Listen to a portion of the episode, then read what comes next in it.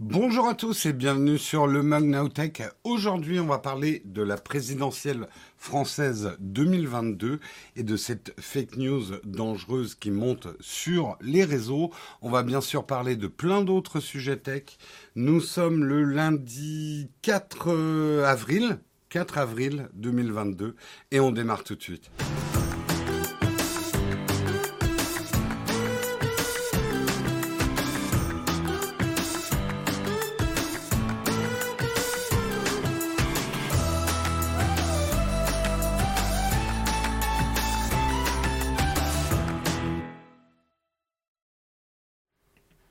Bonjour à tous, j'espère que vous allez bien, que vous avez passé un bon week-end. Je rallume tout de suite mon petit chauffage. On va essayer de ne pas faire trop de bruit. Hop, je vais couper le ventilo au maximum. Le ventilo du chauffage. Ah, parce que il fait un petit peu froid là hein, quand même, on est bien d'accord. Hein ? En avril, ne te découvre pas d'un fil. Allons-y. C'est parti.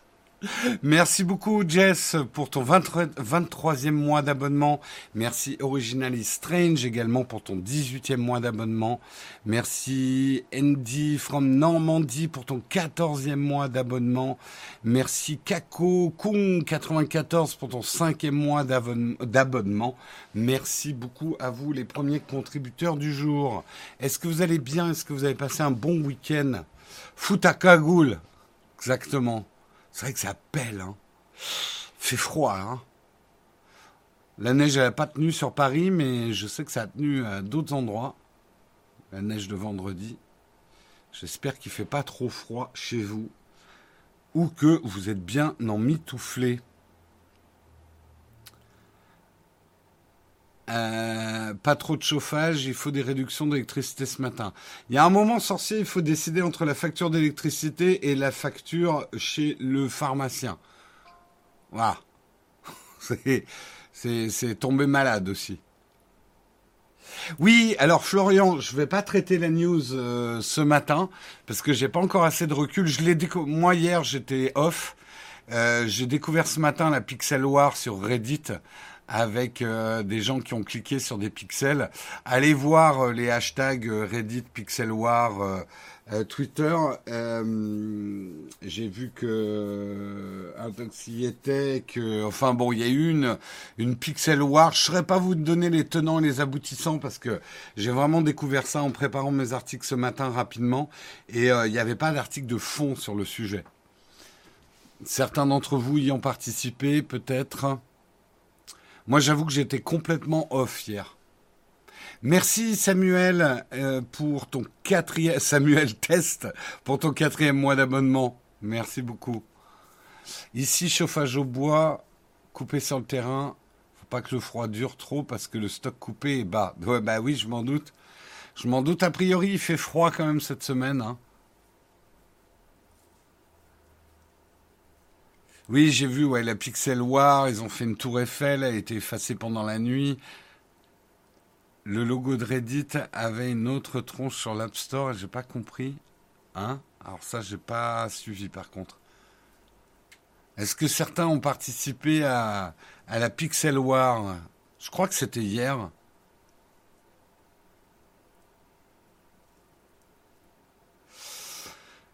Électricité, pas de coupure prévue lundi en France, mais une situation tendue, ouais, je, j'imagine, j'imagine. Le logo de Reddit est pixelisé, d'accord. C'est jusqu'à lundi seize heures. J'ai essayé, j'ai aidé à faire Notre-Dame, d'accord. J'ai, j'ai pas assez d'infos sur cette Pixel War pour vraiment vous expliquer. Euh, comme je vous dis hier, ça a commencé vendredi. J'étais complètement off, moi, ce week-end. Moi, depuis vendredi, mais je savais pas que c'était noir. En tout cas, je vois que sur, euh, sur Twitter, euh, Reddit Place, euh, Pixel War... Je, j'aimerais bien avoir un résumé de la situation et de ce qui s'est passé, mais j'en ai pas trouvé. Euh, attendez, je vais essayer de trouver un tweet récent pour qu'on en parle un petit peu. Hein, c'est quand même l'actu à chaud.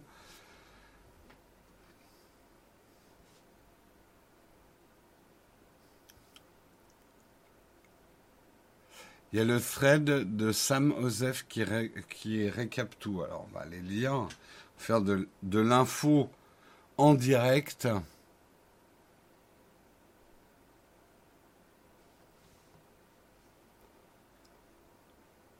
Alors, pour ceux qui ne sont pas au courant en ce moment, il y a un Airplace deux point zéro, la suite d'une expérience sociale de Reddit de deux mille dix-sept. N'importe qui peut placer un pixel de couleur toutes les cinq minutes. Et c'est un délire de vitesse à laquelle les gens collaboreront ensemble comparé à deux mille dix-sept. Euh, venez soutenir la France. Donc, il y a un endroit sur Reddit. Ça, c'était il y a deux jours. On note la présence de l'immense drapeau de l'Ukraine qui prend toute la largeur. Alors, je vous montre un petit peu comment ça, ça se passe. Voilà, c'est ça une Pixel War avec des gens qui collent des pixels le plus vite possible. Euh, on voit le drapeau français en bas, euh, en bas à gauche. Je me suis pris au jeu, j'ai passé le week-end dessus. D'accord, ok, ouais, il y en a, il y en a qui ont été chauds là, euh, chauds sur le truc. Euh, L'Allemagne est en train de, hein, je vois des de retour. Ouais, donc c'est, on, là c'est marrant parce qu'on le voit en, un peu en temps réel, pas en temps réel, mais on voit comment ça se déroule. Vous voyez là.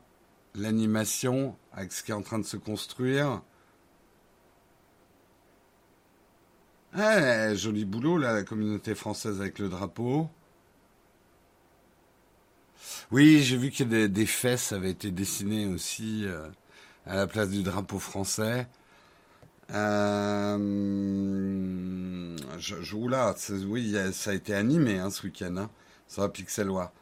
Je demanderai à Marion, si on a un article qui résume un petit peu ce qui s'est passé et que c'est intéressant, on vous en fera probablement un résumé demain. Oh là, il est long le thread. Il est long le thread. Hop. Attendez, j'essaie de voir euh, la tour Eiffel. Non, elle n'est plus dans le thread.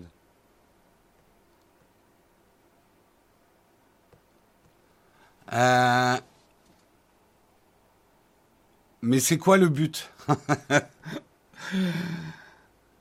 Écoute, moi je comprends le but.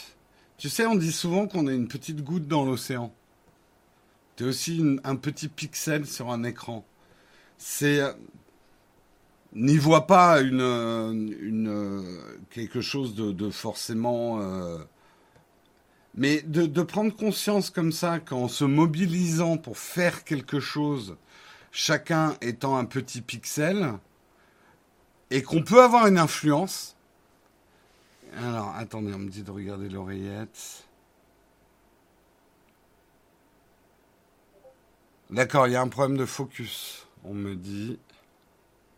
Ok, c'est parce que je, je pense que je tourne beaucoup la tête.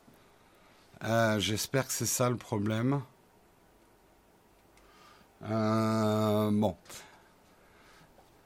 Euh, il y a quatre millions de pixels à remplir. Voilà. Je pense que c'est quand même une expérience sociale intéressante. Voilà. Que chacun euh, soit un petit pixel et qu'on puisse agir sur quelque chose. La taille de la carte a été multipliée par quatre par rapport à deux mille dix-sept. quatre millions de pixels, effectivement, à remplir. Et donc, euh, à travers le monde, à travers... Euh, à travers Reddit, euh, les gens influent sur un dessin général. Moi, je trouve que c'est une expérience, euh, il y a quelque chose de très artistique. Alors, bien évidemment, il y a des détournements dans tous les sens, mais c'est intéressant aussi. Euh, pendant la nuit, effectivement, le drapeau français était remplacé par une paire de fesses. Euh, mais moi, je trouve ça très intéressant comme expérience. Imagine un tableau où le monde entier puisse euh, chaque personne habitant sur le monde puisse mettre une touche de couleur.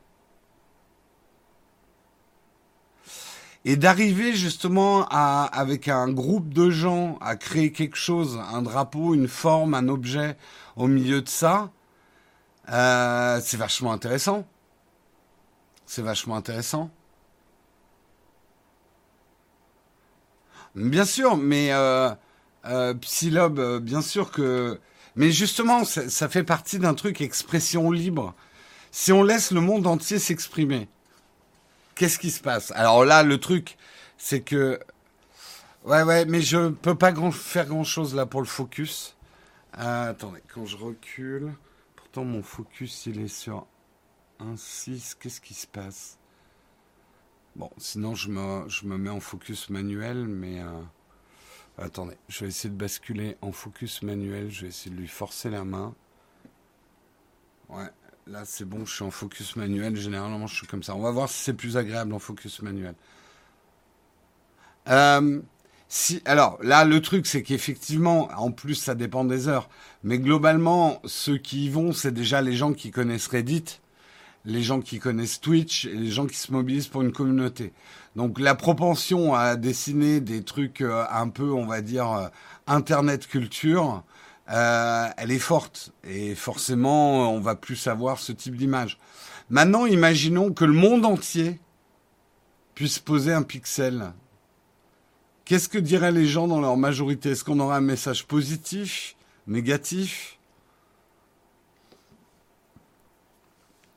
Actuellement, la France a le plus gros drapeau et c'est assez représenté de la communauté Twitch F R assez soudée. Bah, à partir du moment où vous avez un tox, vous avez euh, Hugo Décrypte qui a mobilisé ses troupes. Moi, alors, j'avoue qu'on n'y a pas du tout participé parce que vraiment ce week-end, entre des travaux, des courses, euh, euh, des amis hier, euh, je n'ai, je me suis absolument pas connecté à Internet. J'ai coupé Internet après mon live vendredi soir. Et euh, je n'étais quasiment pas du tout sur Internet. Non, je réinvente pas le sommarion. On, on, traite, euh, on traite un petit phénomène Internet qui s'est passé euh, et qui est intéressant. Bon, allez, on va regarder de quoi on va parler en dehors de cette Twitch War. Je réouvre mon sommaire et on va regarder ça ensemble. Euh, on va commencer à en parler, à parler de l'élection présidentielle manipulée, la dangereuse fake news qui monte dans les cercles complotistes. Effectivement, à une semaine de la présidentielle, on verra en quoi une, euh, une infox euh, peut être dangereuse. On mettra ça en perspective. Euh, je vous demanderai bien sûr d'être modéré hein, dans le chat, quelle que soit votre opinion. On parlera du bitcoin. dix-neuf millions de bitcoins ont été minés. Il n'en reste plus que deux millions. Euh, la, la fin du minage de bitcoin, euh, bah justement, on en parlera. On parlera également de Twitch. Euh, de Twitch qui met en pause les Boost Train à cause de contenu pornographique. On parlera également euh, de votre box Internet. Est-ce que vous l'éteignez la nuit ou quand vous vous absentez? Combien consomment nos box Internet et faut-il les éteindre quand on est absent?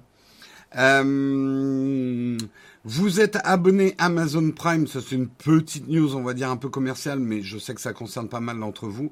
La livraison sur Deliveroo maintenant est offerte pour les, les gens qui ont un Amazon Prime. On décryptera un petit peu cette news commerciale. Et nous aurons un, un débat, une tartine. Dans le futur, louerons-nous nos appareils au lieu de les acheter? On en parlera en fin d'émission. Voilà euh, pour le programme du jour. J'espère qu'il vous va, j'en ai pas d'autres et on lance tout de suite le Kawa.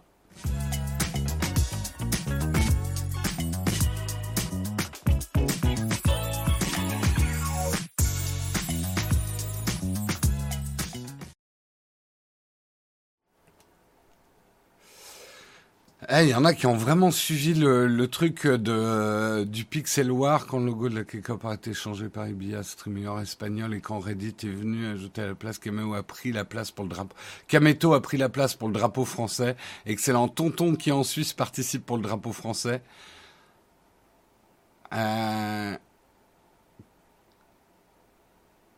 Merci beaucoup, Ayon Hey Gonzilla, pour ton Prime sixième mois consécutif. Merci Urban Watch pour ton septième mois. Merci beaucoup à vous. À vous. Oui, il y a beaucoup d'articles de Numerama. Et on commence avec un article, effectivement, euh, pas de nu- si de Numerama, euh, sur l'élection présidentielle manipulée, la dangereuse fake news qui monte dans les cercles complotistes. Alors, je vous lis des extraits de l'article. Euh, Entre guillemets, je suis très inquiet sur l'utilisation des machines Dominion. Peut-on lire en introduction d'un long message dans lequel l'auteur exprime sa, sa crainte de voir les, rélex- les, élections, les résultats de l'élection française manipulés. Publié sur un groupe Facebook de plus de quatorze mille sept cents membres et partagé plus de deux cents fois, son post n'est pas le seul à évoquer une telle peur. Depuis la moitié du mois de mars, de plus en plus de personnes partagent des fake news concernant un prétendu vol de l'élection qui serait organisé de concert entre le gouvernement et Dominion, une entreprise américaine spécialisée dans les machines à voter. Beaucoup mentionnent Dominion, d'autres non, mais elles s'accordent toutes pour dire qu'Emmanuel Macron et le gouvernement en place tenteraient de manipuler le résultat du scrutin afin de pouvoir rester au pouvoir. Un discours extrême qui rappelle celui qui était tenu par certains groupes américains au lendemain des élections de deux mille vingt qui a mené à l'invasion du Capitole, souvenez-vous. Ce n'est pas la première fois que des élections sont le sujet de fake news et des rumeurs sur les réseaux sociaux. Euh, mais c'est la première fois que des thèses sur la manipulation des résultats sont aussi nombreuses, aussi populaires et aussi répandues en France. Toutes ces intox ont été publiées sur des groupes Facebook contenant plusieurs milliers de membres et qui ont été énormément partagées sur Twitter, likées plusieurs milliers de fois, et cetera. Les intox sur la fraude lors des scrutins sont particulièrement dangereuses et pour l'instant, les réseaux, les réseaux sociaux ne les suppriment pas. Depuis le mois de février deux mille vingt-deux, euh, les choses ont commencé euh, dans des gros, dans des groupes Facebook, on va dire de partis tendance extrême en France, quand leur candidat a commencé à baisser dans les sondages. Euh, pour certains, c'était forcément une manipulation puisque le déclin de popularité de leur candidat Euh, n'avait qu'une seule explication possible, les sondages étaient truqués. Euh, d'autres internautes estiment encore que l'État ferait pression sur les instituts de sondage pour modifier les chiffres et faire en sorte qu'Emmanuel Macron apparaisse en tête. On a beaucoup vu hein, ces tweets, c'est impossible qu'Emmanuel Macron soit aussi haut.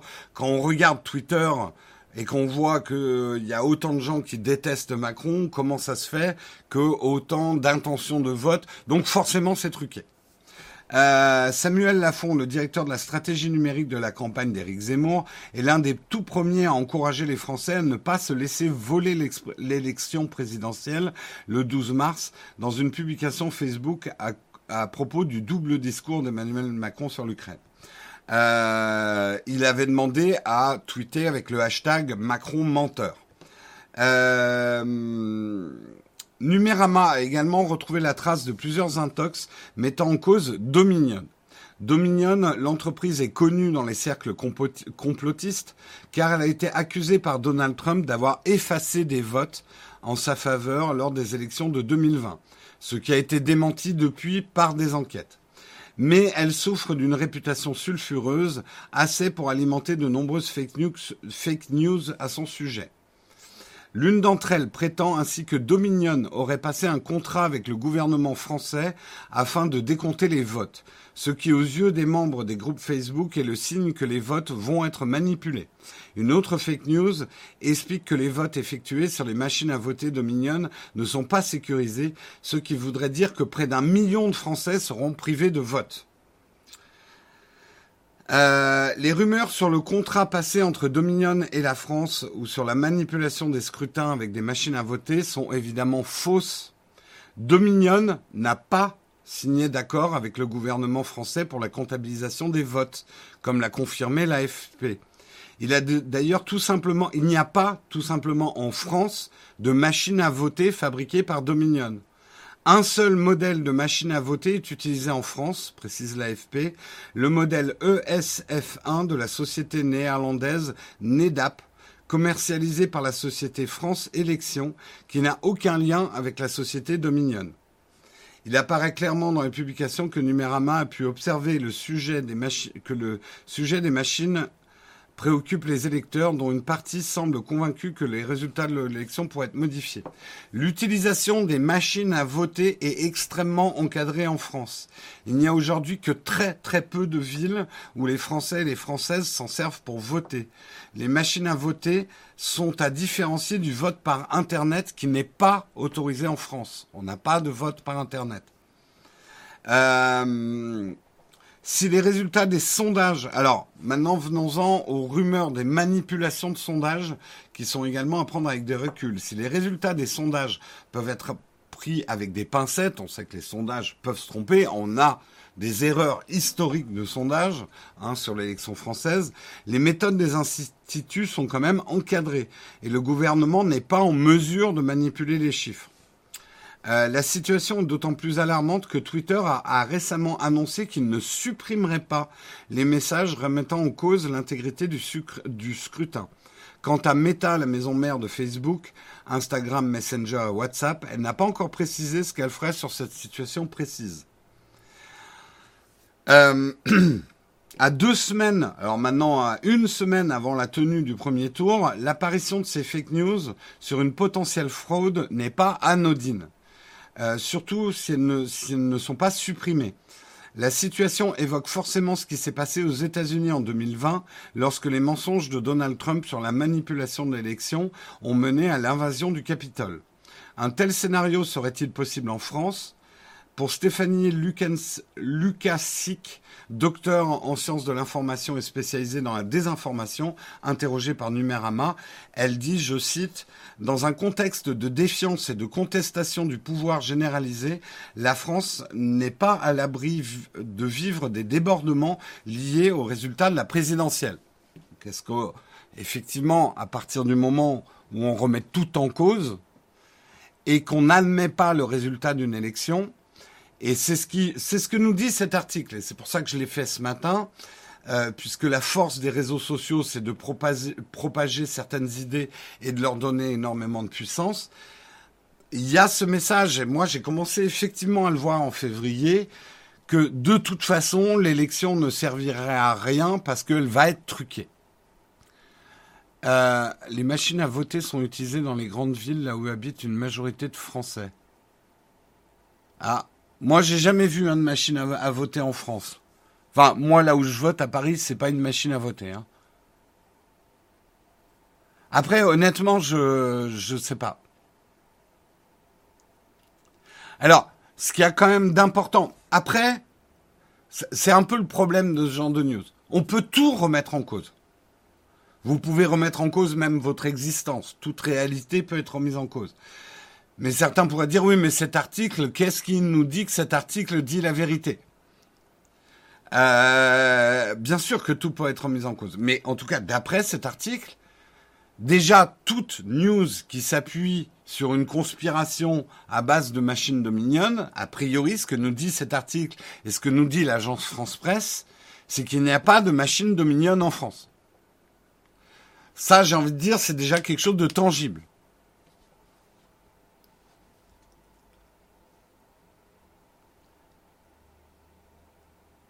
Ok, t'as voté sur une machine euh, il y a dix ans à Brest, d'accord. À Boulogne-Billancourt, il y a des machines, ok.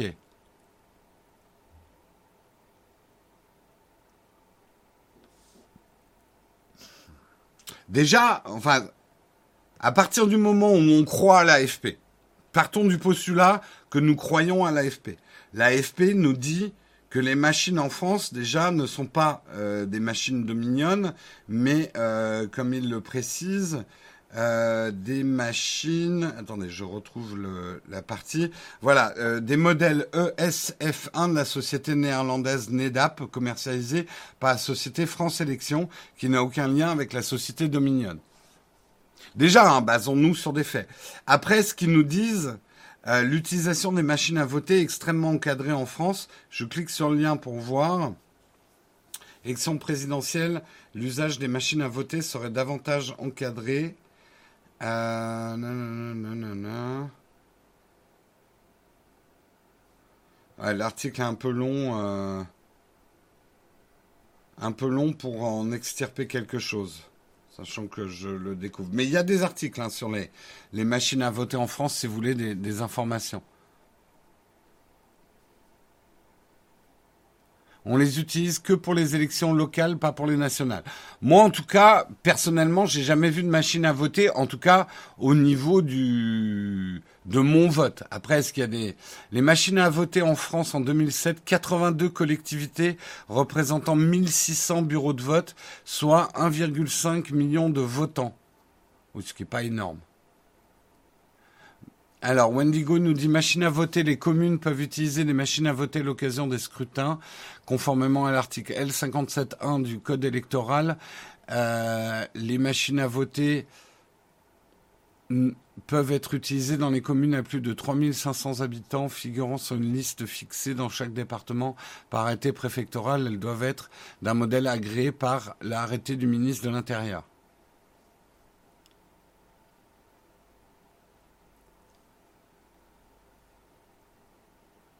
Je ne savais pas qu'en France, il y avait des machines à voter en France. Vous voyez, c'est marrant, hein, comme les propager des news. Là, le débat, déjà, on parle même plus des machines Dominion. On sait, pour peu qu'on croit à l'A F P, que ce n'est pas des machines Dominion qu'on a en France. Et là, on est en train de se dire, oulala, mais il y a des machines à voter en France. Et notre imaginaire est en train de se dire, mais il y a des machines à voter de partout. A priori, non.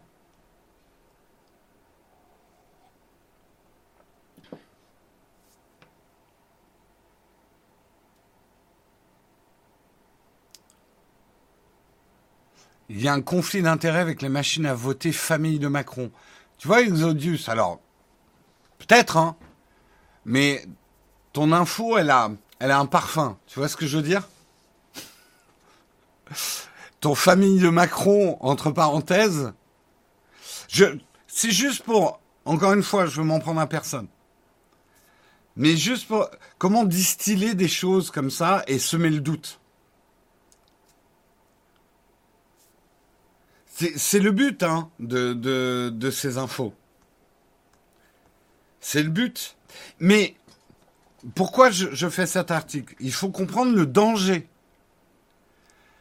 Bien évidemment, avant l'élection, quand vous êtes persuadé que votre candidat favori à l'élection présidentielle, c'est celui qui, est, qui a raison, vous pouvez avoir tendance à vous dire « tout est bon pour le faire gagner ».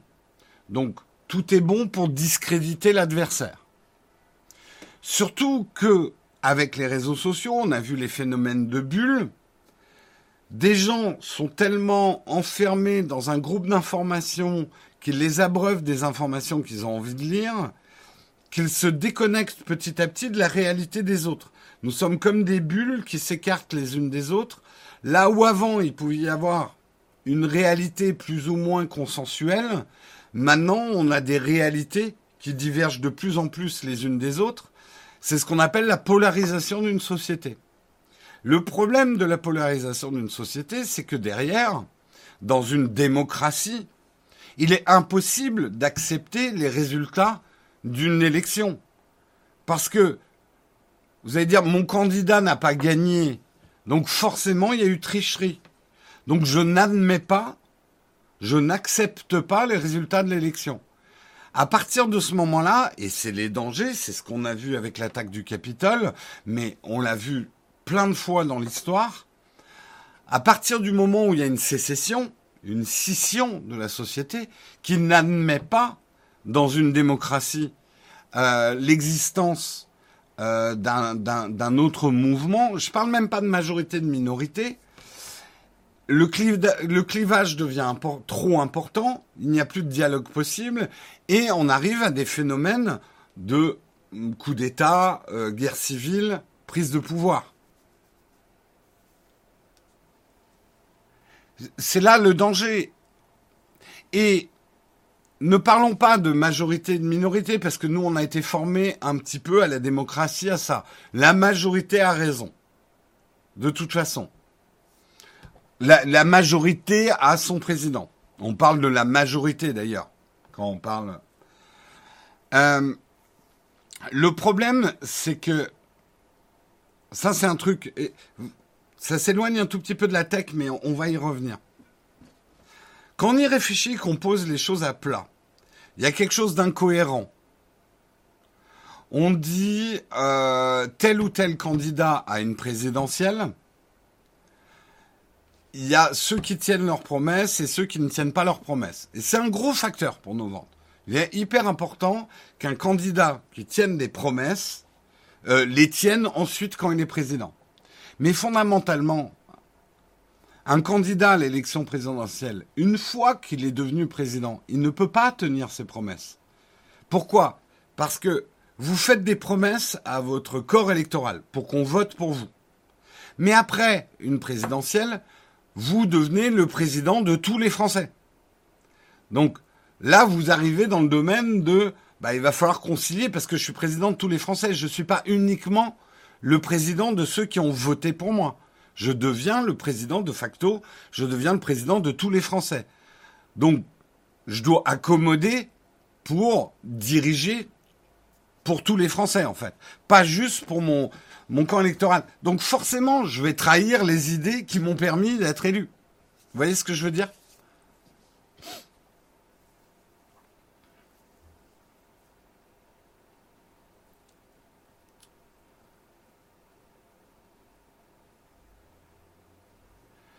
Tu as été élu pour un programme, pas celui des autres, oui, mais tu as été élu par un corps électoral, mais après tu deviens le président de tout un peuple. Même ceux qui n'ont pas voté pour toi. C'est ça la différence fondamentale. C'est, c'est, c'est même un des fondements quand on y réfléchit d'une élection euh, démocratique. Merci Jérôme Kest. Il y a une forme d'acceptation de, de ceux dont le candidat n'a pas été élu, d'accepter que le candidat qui est élu devienne leur président. Si tu remets en cause l'élection, tu vas dire « ce n'est pas mon président, donc je n'ai pas à suivre, entre guillemets, les règles du pays ».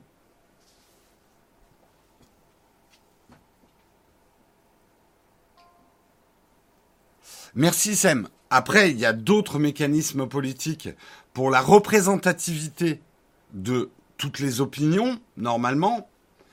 Donc, on pourrait se dire, très schématiquement, on va, on va faire de la démocratie euh, de base. On pourrait se dire, oui, mais à ce moment-là, il ne faut pas un président, il faut un groupe de gens qui représentent toutes les idées d'un pays et qui décident par des votes. On a essayé, hein, la quatrième République. C'est une catastrophe, Thérèse. Ça ne marche pas. Ça ne marche pas parce qu'on ne décide plus de rien.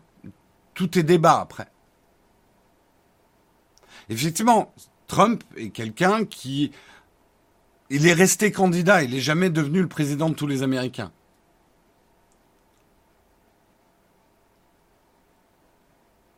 Le Conseil fédéral en Suisse. Je ne dis pas que ça ne marche pas dans, dans certains pays. Et il y a peut-être des démocraties plus représentatives que la France qui marchent mieux. Je n'en sais rien. Là, on est en train de partir dans de la spéculation politique.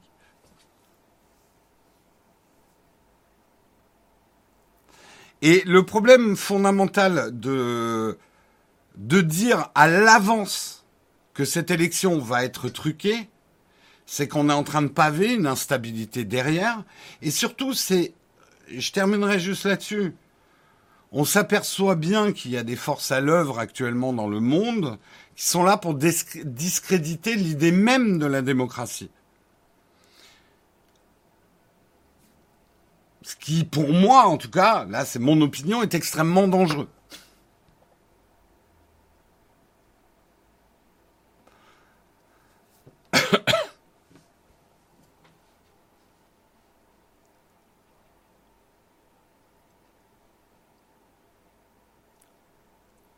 Oui, oui, non, mais après, il y a plein d'autres solutions. Le, le, le... On va voir comment ça se passe. Mais...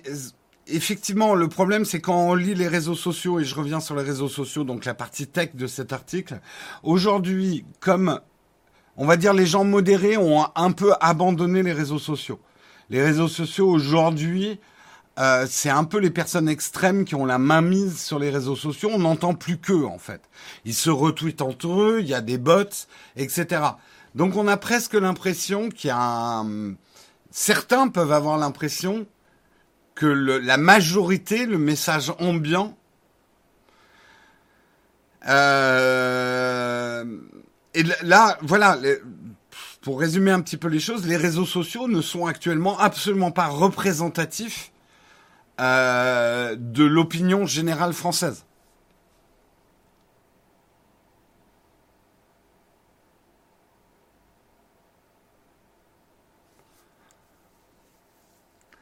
Euh,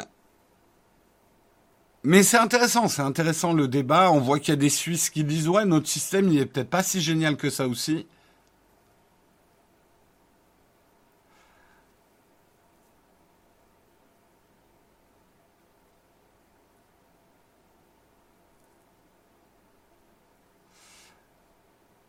Euh, ce n'est pas un problème de réseaux sociaux dans une élection sans réel débat qui mène à un sentiment de non-légitimité. C'est ça, hein, le fond du problème, c'est la non-légitimité. À partir du moment où on part du postulat que l'élection va être truquée, euh, tu ne reconnaîtras pas le résultat de l'élection. Et ça, ça risque d'être un problème. Et de créer des mouvements. L'attaque du Capitole est un truc assez grave, hein, quand même, qui s'est passé. À pas minimiser. Et il y a encore une grosse partie des États-Unis qui estiment que le vote a été truqué. Et ils croient encore dur comme fer. Et c'est le problème de la polarisation engendrée par les réseaux sociaux. Donc les réseaux sociaux n'ont pas inventé le problème, les réseaux sociaux ont exacerbé le problème et créé une polarisation des sociétés qui mène à des instabilités qu'on est en train de connaître en ce moment. C'est ça qui est dangereux, en fait. Ça devient plus que problématique, ça devient extrêmement dangereux. Et ça risque de créer des instabilités politiques qui, généralement, n'ont pas des issues très, euh, très géniales, on va dire, pour, pour, pour, être, pour être clair. On y reviendra.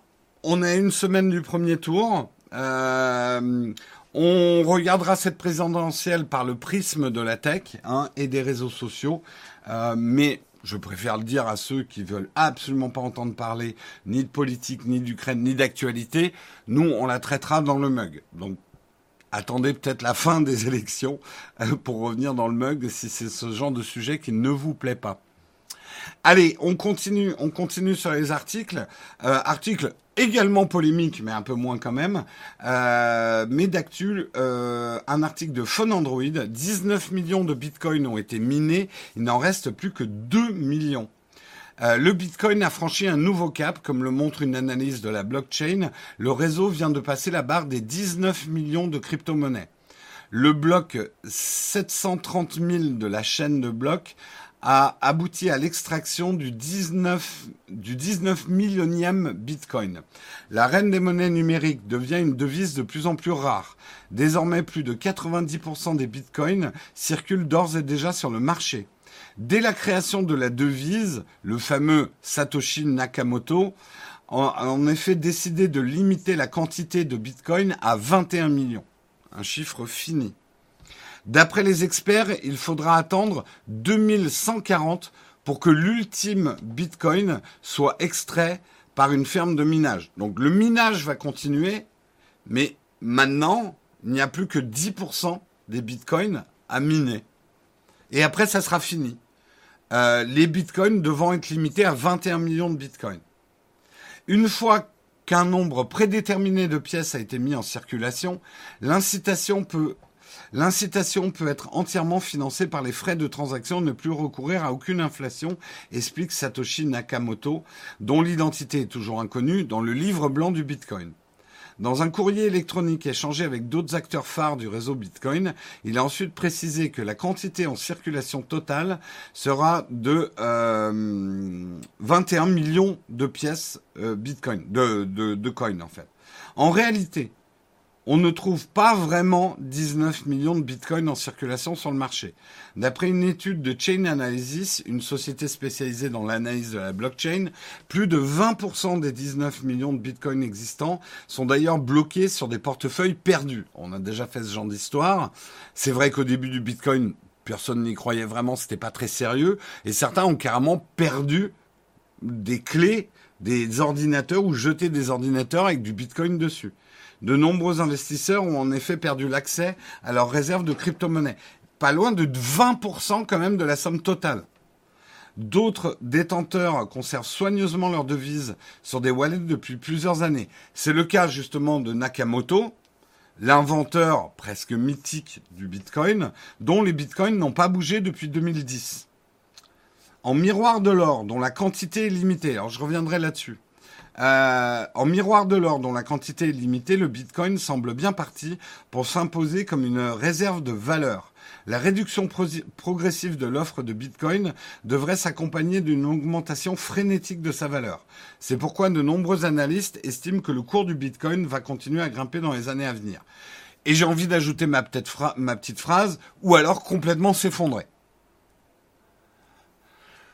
Euh, alors, désolé, mais le minage de Bitcoin, juste l'expression, je ne pige pas ce que ça veut dire. Alors, pour la faire très simple, Fabrice M, le Bitcoin ne se mine pas avec un pic dans de la roche, mais par un calcul d'ordinateur. C'est pour ça qu'on a besoin de puissance informatique, qui va résoudre un certain nombre de calculs, et c'est le fait même de résoudre ces calculs qui va générer en fait un bitcoin au bout d'un moment. C'est pour ça qu'on parle de minage. Il faut que ton ordinateur mouline, calcule, calcule, calcule pour que du bitcoin en soit extrait. J'ai vraiment simplifié les choses, mais tu comprends. En fait, l'effort n'est pas fait par un mineur humain musculairement qui va chercher de l'or, mais par un travail de, par le temps de travail et la puissance d'une machine qui va exercer un certain nombre de calculs pour extraire du Bitcoin. Oui, tu peux revendre ta pioche, ça sert à rien pour le Bitcoin. Alors, l'or n'est pas si limité que ça. C'est aussi la première réaction que j'ai eue quand j'ai, euh, j'ai lu euh, la phrase. En miroir de l'or dont la quantité est limitée. Il y a toujours des mines d'or. Donc, en théorie, la masse d'or peut augmenter. Oui, mais l'or est réglementé. On va pas rentrer dans une leçon de, d'économie. Pourquoi mes lumières se sont éteintes d'un coup ? Euh, qu'est-ce qui se passe ? Attendez, j'espère juste que je suis toujours connecté là. J'ai des lumières qui se sont éteintes d'un coup. Euh, mince, mince, mince. Ça, ça fait chier. Pourquoi elles se sont éteintes ? Attendez, je vais vérifier un truc.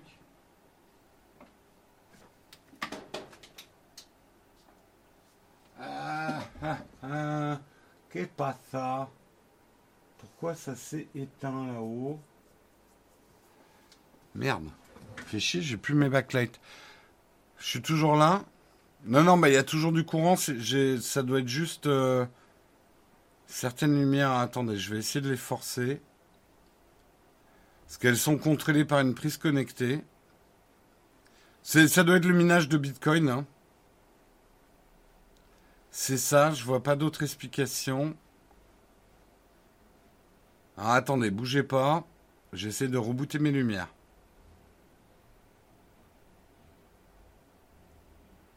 Ok, il y a un problème.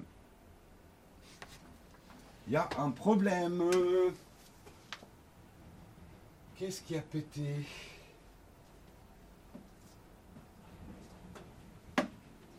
Là, pourquoi j'ai plus de jus ici ?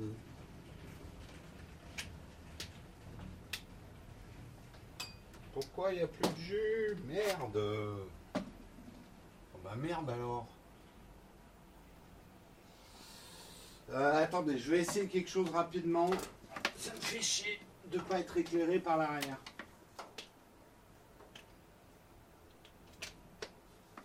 Hop.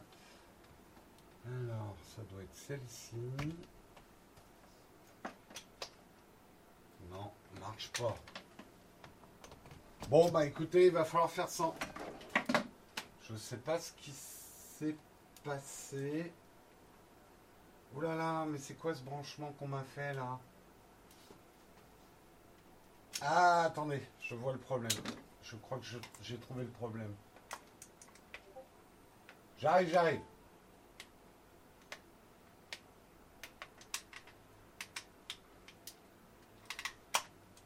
Ah, voilà.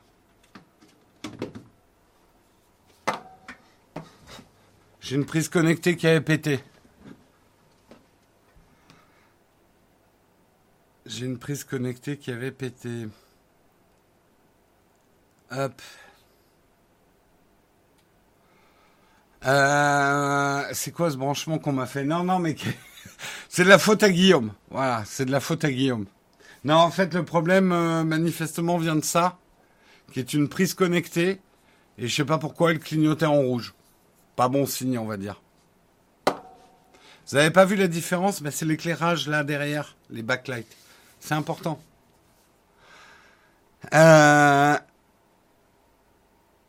Je suis en audio, donc je m'en fous de la lumière. Typhon Nux, je ne pense qu'à toi. Marc Delapré, bah c'est une Philips Hue, mais euh, je pense pas qu'elle est grillée. Euh, je, je vous dirai ça euh, au prochain mug. Bref, on termine. Oui, l'or, de ce que j'en sais, il y a quand même une quantité finie d'or pour le calcul de la valeur de l'or. C'est pour ça qu'on parle de valeur refuge. Au niveau de l'or. De ce que j'y comprends, hein, alors. Hein. Je crois qu'en plus, l'or qu'on extrait encore ne rentre pas dans la valeur or. Il est utilisé en, en bijouterie, peut-être, ou ce genre de truc. Euh... Oh là là, choupinette. Bah non, je suis juste quelqu'un qui tient à avoir la meilleure image possible. Euh, de toute façon, oui, c'est toujours de la faute de Guillaume. Je, honnêtement, je m'y connais pas hein, en, en, sur le marché de l'or. Allez vous renseigner. Ça m'a surpris aussi d'apprendre que la quantité d'or était limitée. Mais je crois vaguement me souvenir de mes cours d'éco d'il y a longtemps, longtemps. Je crois qu'effectivement, il y a un truc euh, assez fort qui encadre la valeur de l'or. Hein.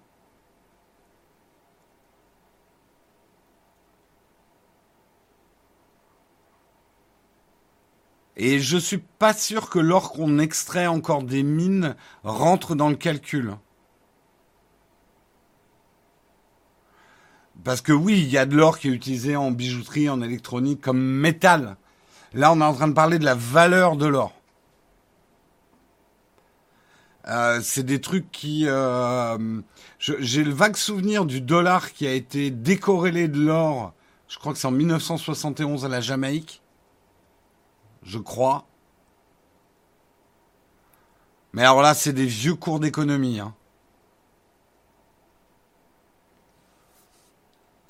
Avec Bretton Woods, ouais, je me souviens les cours d'éco, ouais.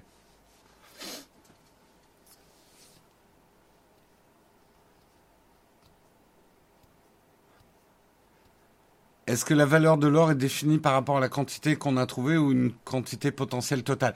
Honnêtement, bah, ça peut être intéressant. Faites votre recherche sur les valeurs, sur les valeurs de l'or. Hein. Merci Mitsu Isaka pour ton quatorzième mois d'abonnement. Allez, on passe à l'article suivant. On va parler de Twitch. Twitch, c'est un article de Numerama encore. Twitch qui met en pause les Boost Train à cause du contenu pornographique. Et oui, vous avez bien entendu.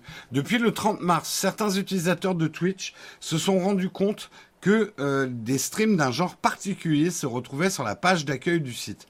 À plusieurs occasions, des visiteurs ont remarqué dans la partie chaîne live qui pourrait vous plaire, donc les recommandations de Twitch, qui leur conseillaient des streams diffusant du contenu pornographique. Euh, la streameuse Noche vingt-deux a interpellé Twitch pour cette raison le trente mars. Et Twitch, l'option payée pour la, de la promo que vous avez mise en place, vient de me proposer ça, a-t-elle dit dans un tweet après avoir vu un stream porno conseiller sa, sa page d'accueil.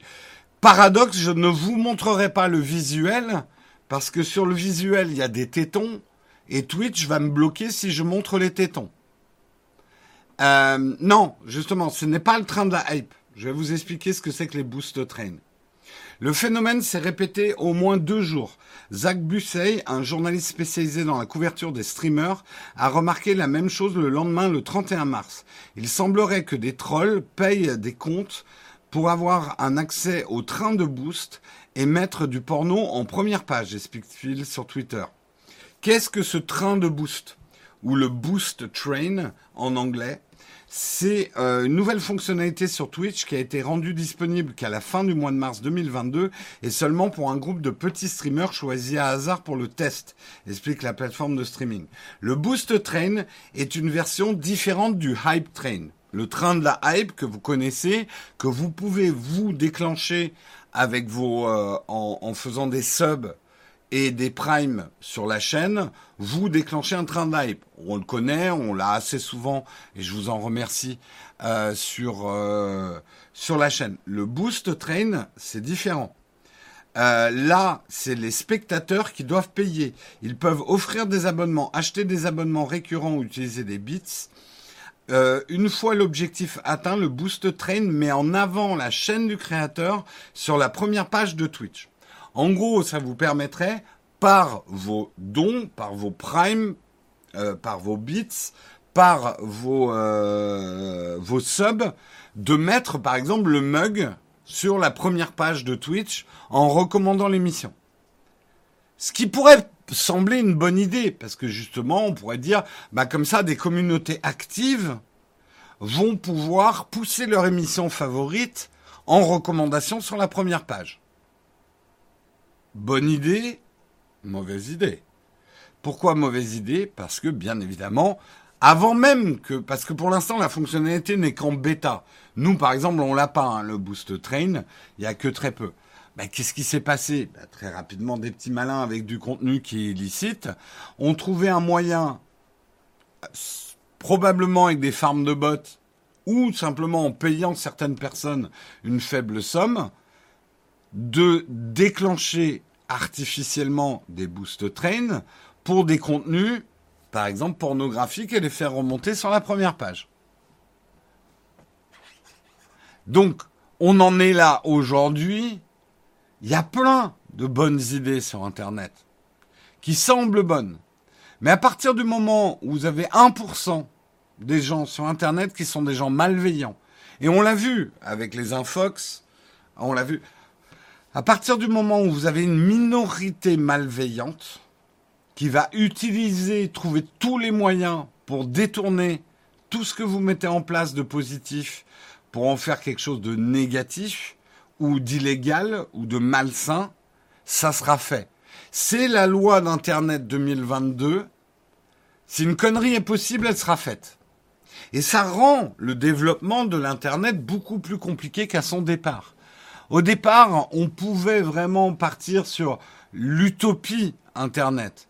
L'utopie Internet était que la majorité des gens sont des gens positifs et que la loi des grands nombres fera émerger la positivité d'Internet.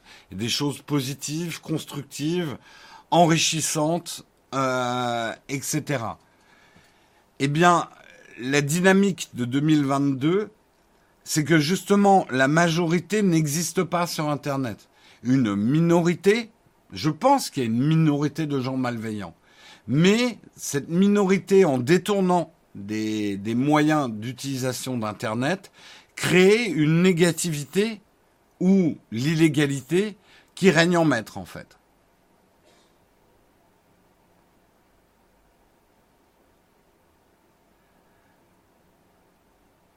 Euh...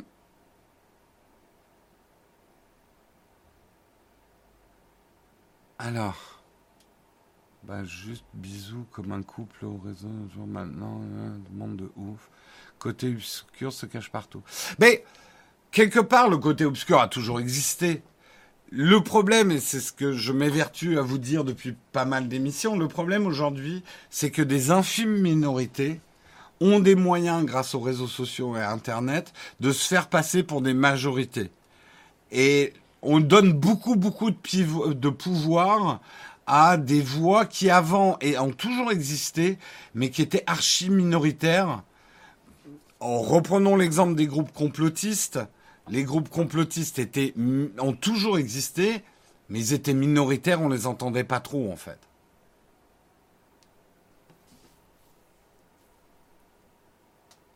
Et, juste pour expliquer pourquoi une idée qui pourrait te sembler bonne, parce que, Je, je répète, ça pourrait être une bonne idée, une manière de combattre l'algorithme.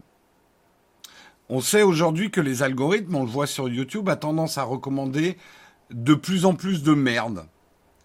Euh, et on peut se demander, est-ce que YouTube, l'algo de YouTube recommande des merdes parce que les gens re- regardent de la merde, ou est-ce que les gens regardent de la merde parce qu'on leur recommande de la merde? C'est un cercle vicieux et très compliqué comme question, beaucoup plus que ça ne le semble.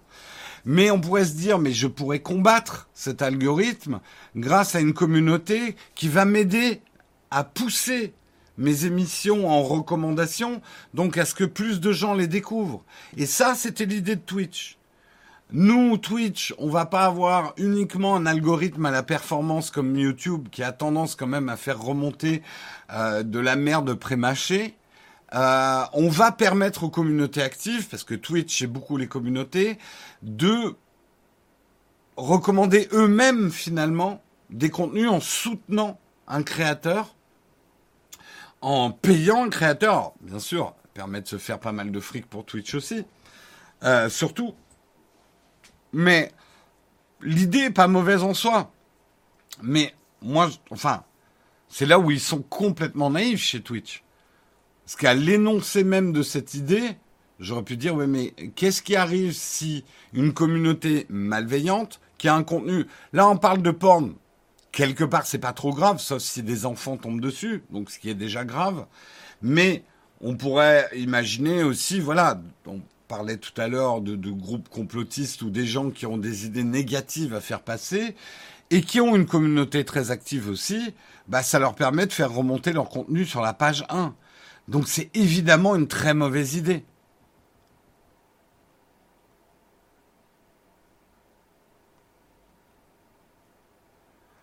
Euh, plus que Internet, c'est surtout que les plateformes ferment tellement l'expression que ça attire l'interdit de certaines personnes. Ouais. Mais les groupes minoritaires qui sont millionnaires grâce à des groupes bien organisés qui remplissent leur caisse de... Ouais. C'est la majorité qui ne regarde pas la con... Non, c'est la majorité qui ne regarde pas du contenu de qualité. Bah en fait... C'est un problème complexe, hein, les algos de contenu. On sait, hein, nous, on est confronté à ça tous les jours sur YouTube. Je pense qu'actuellement, l'algo de YouTube a tendance à présenter... Alors, quand je dis merde, c'est plutôt du contenu très facile. Pourquoi ? Parce qu'on est une grande majorité. On rentre d'une journée de boulot, on a envie de regarder un truc qui nous lave le cerveau, un truc pas trop compliqué. Donc forcément, ce contenu remonte et par essence, ce contenu, euh, ben les gens cliquent dessus justement parce qu'il est facile à regarder, il est pré-mâché. Euh, c'est, pour pas dire merde, c'est du McDo du contenu, c'est-à-dire un truc ni bon ni mauvais mais pré-mâché, euh, avec des goûts excitants, mais excitants, euh, reposant sur des bases faciles, avec beaucoup de sucre dedans, beaucoup de graisse. Donc, qui vont exciter vos papilles intellectuelles de manière facile. C'est pas un goût sophistiqué. C'est ça que j'appelle le contenu facile qui, actuellement, est très mis en avant parce qu'on clique facilement dessus. Donc là, l'idée de Twitter, c'était de combattre un peu ce phénomène en permettant aux communautés elles-mêmes de prendre leur destin en main et de dire, non, nous, notre contenu, il est mieux que ça. Et regardez, on vous le montre. Donc, par des dons, de pousser un contenu, en fait, dans l'algo et sur la page de recommandation. En gros, une fonction qui aurait pu être cool disparaît avant d'être généralisée. Bah, en fait, c'est ça, parce que Twitch vient d'annoncer que, du coup, euh, cette nouvelle fonctionnalité présentée comme Twitch, comme l'opportunité de se faire connaître par plus de gens, euh, avait été déjà critiquée, et cetera. La plateforme indique qu'elle a décidé de mettre en pause la fonctionnalité Boost Train pour des raisons de sécurité. Tu m'étonnes, John. La, le porte-parole de l'entreprise a ajouté que les équipes se servaient de cette expérience pour améliorer leur outil. Il a également rappelé que les contenus pornographiques sont interdits sur Twitch. Et ouais, ils sont quand même retrouvés dans la situation extrêmement gênante, un outil qui permettait de promouvoir sur leur propre plateforme un contenu qui normalement est interdit sur cette plateforme.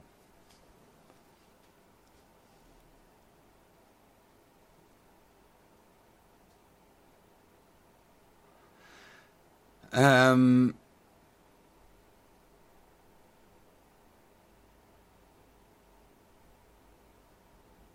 C'est surtout cheat car Twitch aurait gagné de l'argent sans reverser directement aux streamers. Oui, il y avait des polémiques effectivement sur la répartition de l'argent. Après, dans l'absolu, le fait que vous-même, vous puissiez par exemple promouvoir le mug et le pousser sur la page d'accueil, nous en tant que créateurs, au premier niveau, j'aurais dit ouais, c'est super. Et même si Twitch prenait tout l'argent. Parce que nous, ça nous permet de grossir aussi notre communauté et donc aussi, quelque part, de gagner plus d'argent. Je dirais que le, le débat peut être complexe, mais globalement, l'idée peut être séduisante. Mais instantanément, mon cerveau, qui maintenant a compris comment Internet marche, j'aurais dit « Ouh là là, mais les dérives, les dérives vont être atroces. C'est terrible, votre idée. Elle est nulle à chier, votre idée. » Merci French Troubadour pour ton Prime. Merci L N G J pour ton dix-huitième mois d'abonnement. Euh, merci Nico Forsberg pour ton septième mois d'abonnement. Merci Nemesisite euh, pour ton Prime. Merci... Est-ce que j'ai oublié ? Oui, j'ai oublié quelques contributeurs. Merci Mathieu Isaka également pour ton quatorzième mois d'abonnement. Merci Manu Bop pour ton quatorzième mois d'abonnement. Merci Arcante pour ton troisième mois d'abonnement. Merci Devoc pour ton vingt-quatrième mois d'abonnement. Merci Sem pour ton quinzième mois d'abonnement. Merci Jérôme Kess pour ton douzième mois d'abonnement. Merci Egonzilla pour ton sixième mois d'abonnement. Merci Urban Watch pour ton septième mois d'abonnement. Merci beaucoup à vous les contributeurs. Merci Erukoa pour ton vingt-quatrième mois d'abonnement. Merci beaucoup à vous. Hein, pas besoin de porn pour nous soutenir.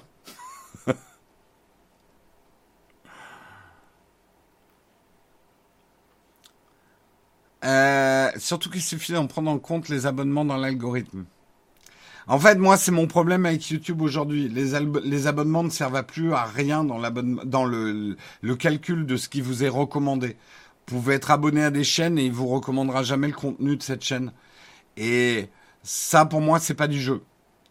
C'est pas du jeu. Alors, je comprends pourquoi YouTube l'a fait, parce qu'il y a plein de chaînes auxquelles vous êtes abonné, que vous regardez plus parce qu'elles vous intéressent plus, et que vous avez la flemme de vous désabonner. Moi, je serais pour un système un peu révolutionnaire chez YouTube. Quand vous vous abonnez à, cha- à une chaîne, vous restez abonné pendant trois mois et après, vous êtes automatiquement désabonné de cette chaîne. Donc, il faut renouveler, en fait, son abonnement. Pourquoi YouTube ne prend plus en compte vos abonnements ? Parce que YouTube s'est aperçu qu'il y a plein, plein de chaînes auxquelles vous êtes abonné que vous ne regardez plus du tout.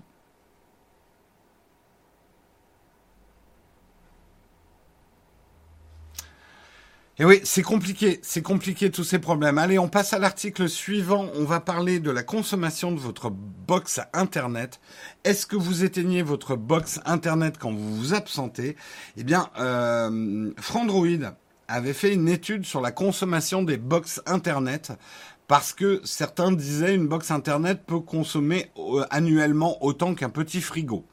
C'est pas tout à fait vrai.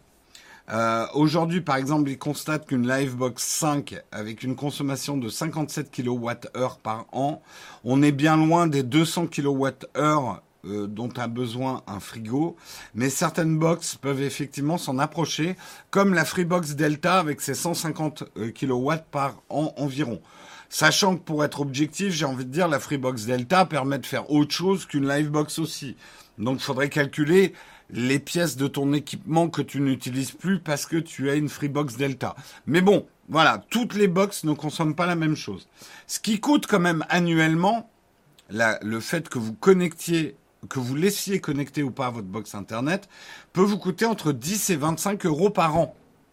Sans parler même du problème écologique de la consommation d'énergie, c'est pas rien. Surtout si vous avez une box qui consomme beaucoup, vous, ça peut consommer jusqu'à vingt-cinq euros par, par an, ce qui est quand même pas rien du tout quoi, en consommation. Alors, la question. La question, la question, euh, comment je pourrais formuler ça dans un sondage ? On va faire un sondage simple parce que sinon... Euh, nouveau sondage. Coupez... Coupez-vous votre box. Option un, jamais.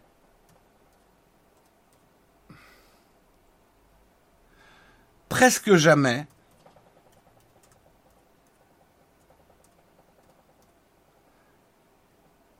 Parfois.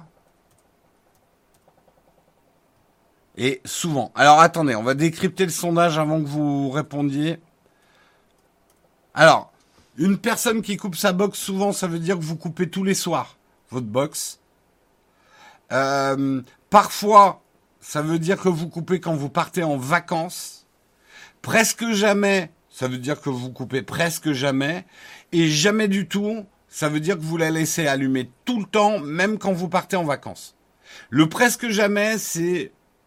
Bah, par exemple, moi, je vais répondre presque jamais parce que je ne coupe ma box que si je pars plus d'une semaine en vacances. Là, je coupe la box. Euh, allez, sondage de trois minutes. Je commence le sondage. Vous allez pouvoir répondre. Et on va pouvoir... Depuis que j'ai un aspirateur robot, je ne coupe plus ma box car je le lance quand je ne suis pas chez moi. D'accord, donc tu passes l'aspirateur même si tu t'absentes pendant un mois de chez toi.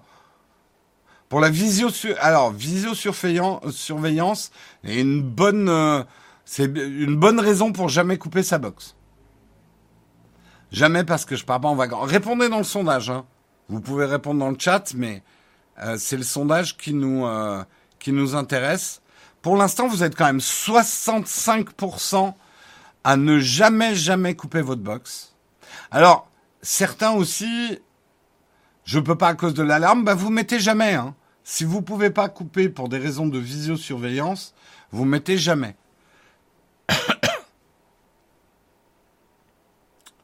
Alors, juste une question, votre visiosurveillance, donc, elle ne marche plus si on coupe le courant chez vous, puisque votre box s'éteint. Euh... Ben, deux euros de conso électrique par, par mois, ça va. Ben, c'est quand même deux euros. Euh, c'est pas rien, quoi. C'est énorme, même.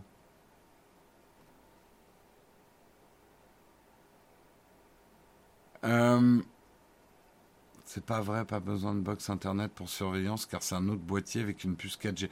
Ben, j'ai envie de dire, si votre visiosurveillance repose sur votre connexion Wi-Fi, c'est pas très prudent, hein. C'est pas très très prudent.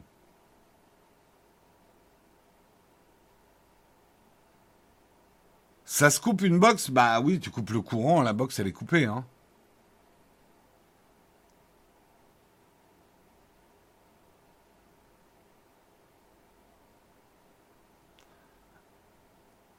Euh, jamais j'ai honte. Non, faut pas avoir honte. Moi, il y a aussi le fait que, de mon expérience, alors, parfois, j'éteins ma box et je la rallume parce qu'il y a une panne dans le réseau et généralement, on va dire quatre-vingts pour cent du temps, ça résout un problème de réseau. Mais ça peut aussi en générer. Ça m'est arrivé parfois de redémarrer ma box et il y a des trucs qui marchaient très bien qui marchent pas. Donc, j'ai un peu ce truc superstitieux de « Ouh là là, j'ai pas trop envie d'éteindre parce que ça marche ».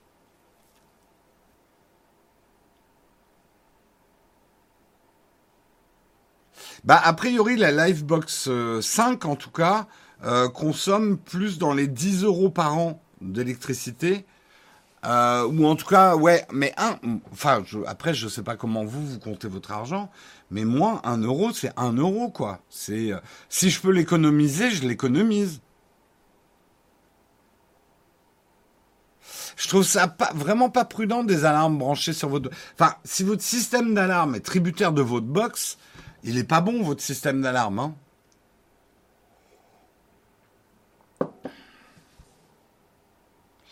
Effectivement, il faut protéger son installation avec un onduleur Livebox et l'équipement de visiosurveillance.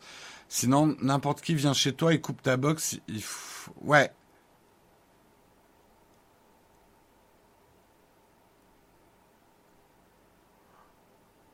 Moi, je... Alors, je sais que mon système d'alarme...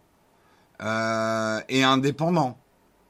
Alors, il y a une partie où il faut que le Wi-Fi soit là, mais c'est la partie, on va dire, cosmétique de l'alarme. Mais sinon, elle est indépendante. Elle n'est pas sur, elle est pas sur secteur, quoi.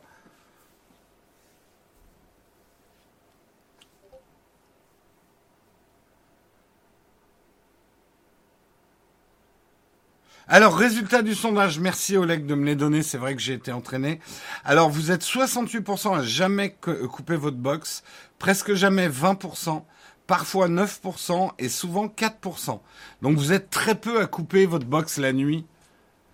Euh, et on est une large majorité. Moi, j'aurais mis presque jamais parce que depuis un ou deux ans, j'essaye de la couper quand on part longtemps en vacances, en fait.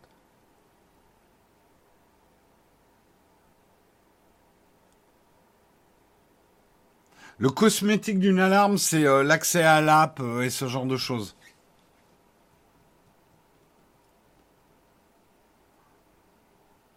L'alarme est indépendante de la box, mais il faut être notifié en cas de problème et pouvoir l'activer et la désactiver à distance. Oui, moi, c'est ce que j'appelle le cosmétique. Alors, moi, non, même si on coupe le courant, elle va m'avertir à distance. Mais effectivement, je ne pourrais pas activer, je ne crois pas, la vidéo. La, la vidéo. Nouvelle Livebox va répondre à cette problématique. Effectivement, il va y avoir des annonces le six sur une nouvelle Livebox qui, justement, a priori, consommerait moins. Pourquoi couper la box? Uniquement pour la conso. Hein. C'est vrai que sinon, il n'y a pas de raison de couper votre box. Hein. Moi, après, il y a l'accessibilité. J'avoue que la box n'est pas un endroit hyper accessible chez moi. Euh, bah, on, hyper accessible. Ça veut dire si je devais la couper toutes les nuits, la box, faudrait que je me mette à quatre pattes tous les soirs pour aller la couper. Chiant. Chiant.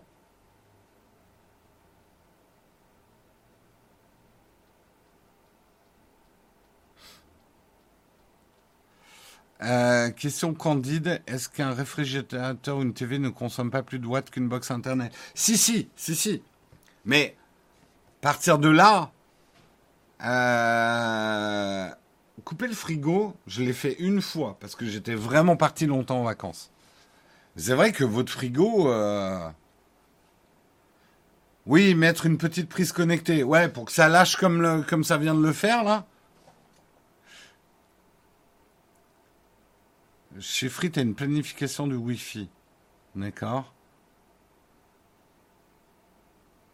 Une prise connectée sans le Wi-Fi. Ouais, ça m'a... Oui, en fait, Docteur Giro, c'est pas une bonne... Guro, c'est pas une bonne idée, hein, la prise connectée sans le Wi-Fi, ouais. Bah oui.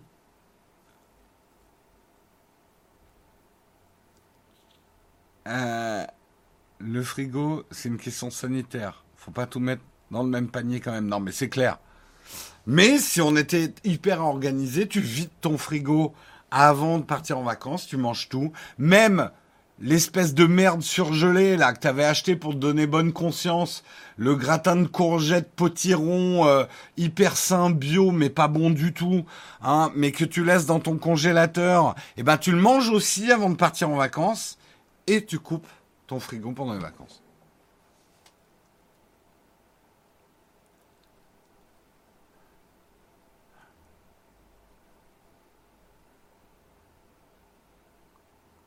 Euh, nous, on vide le frigo et le congélateur, on le coupe à chaque fois qu'on part. Bah voilà, il y a des, il y a des gens mieux que d'autres. Mais j'admets, hein, moi je suis pas bien de ce côté-là. Hein. Je laisse plein de trucs, euh, je, je laisse plein de trucs en veille. Il euh, y a plein de trucs que je coupe pas. Oui, le ballon d'eau chaude, ça, euh, si vous êtes à l'électricité sur le ballon d'eau chaude, même toute énergie, euh, ça sert à rien, quoi.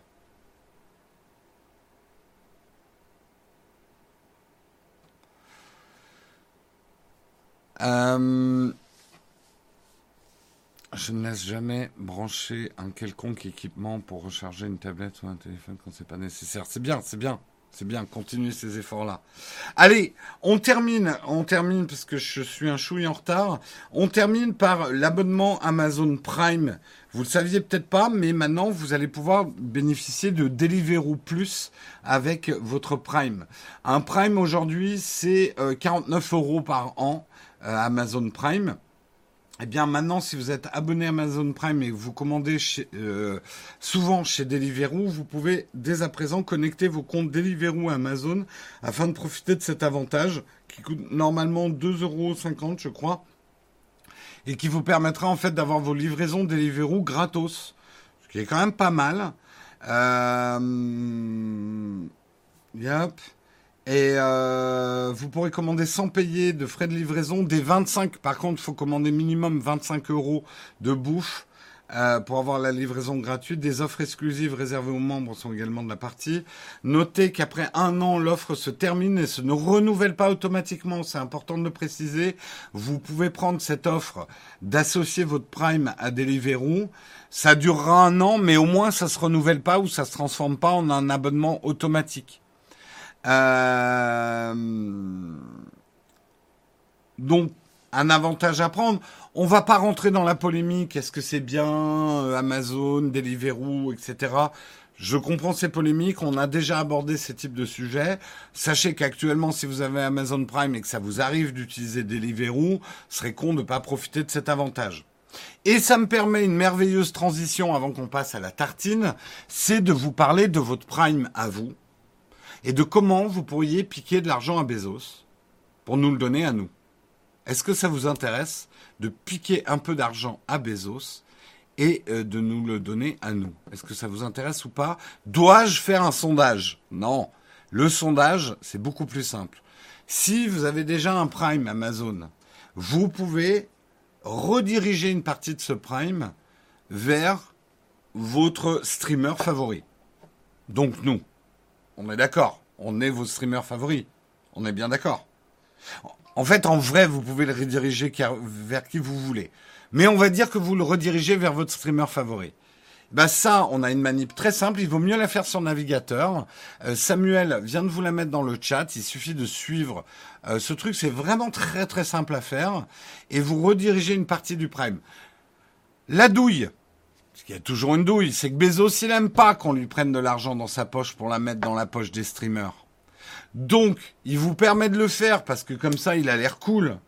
Mais, vous devez le faire tous les mois, manuellement. Il a mis exprès, en fait, un truc pour pas que vous le fassiez trop souvent. Eh bien, combattez Bezos en pensant à renouveler votre Prime tous les mois. C'est ça qui est important. Merci beaucoup, euh, Rid- Ridel Pérou, euh, pour ton Prime. Merci, Fred Sich soixante et onze, pour ton Prime, troisième mois d'abonnement. Merci, Sam, Saminenjo, pour ton Prime. Merci, merci à vous. Un abonnement Prime ou classique, c'est pareil pour nous. Dis-toi que oui. En fait, Nicolas Pradi, on nous pose beaucoup la question, qu'est-ce qui vous avantage le plus et tout. Il faut pas que vous raisonniez comme ça. Euh, il faut plutôt que vous raisonniez quel est le plus simple pour moi. Si vous avez déjà un Amazon Prime, ça va pas vous coûter plus cher et vous redirigez un petit peu d'argent vers nous. Donc, je dirais c'est c'est win-win pour tout le monde, quoi. Il faut juste faire l'effort de le refaire tous les mois.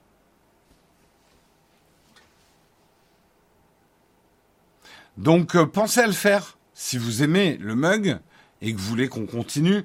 Je dis pas ça comme une espèce de menace, genre « Oh, on s'arrête si vous... » Mais vous connaissez la chaîne. Vous savez que nous, tout l'argent qu'on gagne, on le réinvestit dans la chaîne. Pour l'instant, euh, voilà, on n'est pas en train de s'acheter des apparts ou des yachts ou quoi que ce soit. Euh, aujourd'hui, l'argent des contributeurs est uniquement utilisé pour nous aider à payer les salaires et les traites de ceux qui travaillent pour Nowtech. Je, moi, personnellement, je ne touche pas cet argent.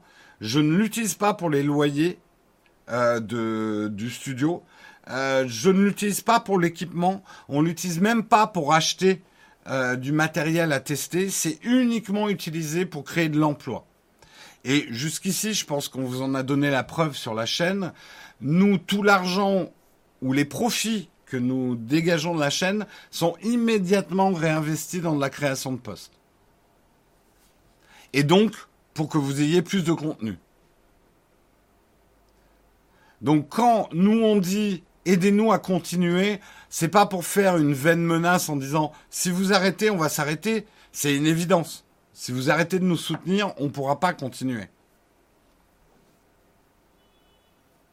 Merci Play vingt-deux également pour euh, ton abonnement, quatre mois d'abonnement. Merci beaucoup à, tout, à toi.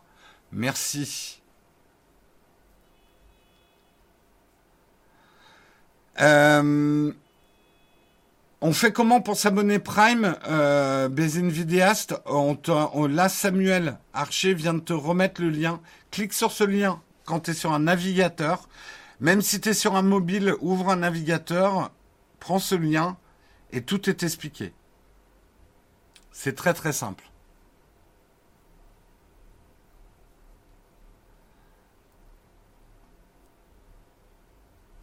Non, non, euh, alors vraiment, je, je sais que ta question est, est destinée à être drôle. On ne paye pas euh, le, le matos qu'on achète pour le tester, les iPhones et tout. On ne les paye pas du tout avec l'argent des contributeurs. En fait, tous les mois, on compta, on voit combien les contributeurs nous ont rapporté. Et cet argent est alloué à nous aider parce qu'on ne peut pas payer tous les salaires avec, ce que, avec les contributeurs. Mais ça nous aide à payer les salaires et les traites, puisqu'il y a beaucoup d'entre nous, on est freelance ou auto-entrepreneur, euh, donc c'est pour ça que je parle de traite. Tout le monde n'est pas... Euh, on, en fait, on a un seul, une seule salariée dans la boîte.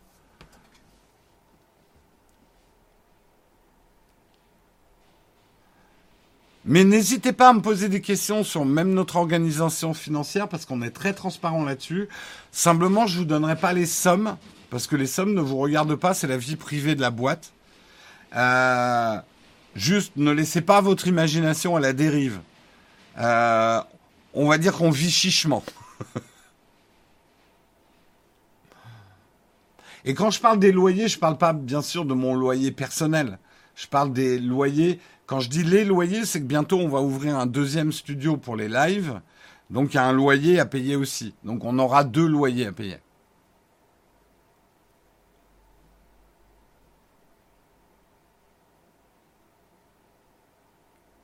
Comment ça, Twitch arrête son appli fin avril? Hein? Je sais pas. Bah, on couvrira la news si c'est vrai. C'est... Alors, moi, je me paye avec l'argent des sponsors. Là, on parle juste de l'argent des contributeurs. Mais euh, on a d'autres... Je paye les loyers, l'équipement moi-même et tout ça avec l'argent des sponsors. C'est les sponsors, en fait, qui payent tout le reste. C'est pour ça, nous, on a voulu vraiment que votre argent que vous nous confiez soit uniquement sur les salaires.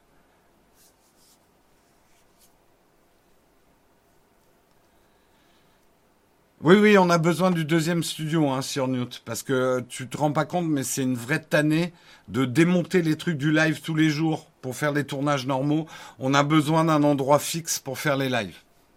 Et maintenant, on est deux présentateurs, on a besoin de plus de place. Là, actuellement, sans faire les causettes, mais il y a des jours où on est, on est six personnes dans vingt mètres carrés. C'est compliqué. C'est compliqué.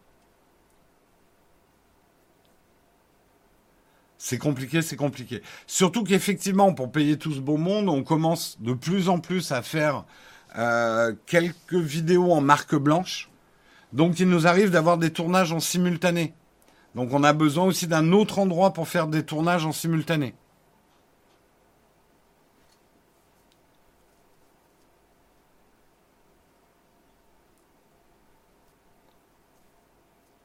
Alors, si Marion live euh, de chez nous, c'est parce qu'elle a énormément de travail et qu'elle doit enchaîner très vite sur son boulot. Marion est la seule actuellement qui a vraiment une activité à côté euh, à cent pour cent. C'est vraiment, euh, c'est du temps extra qu'elle passe sur la chaîne. Ouais. Bah, déménager, j'ai pas envie que Marion perde son boulot. Hein.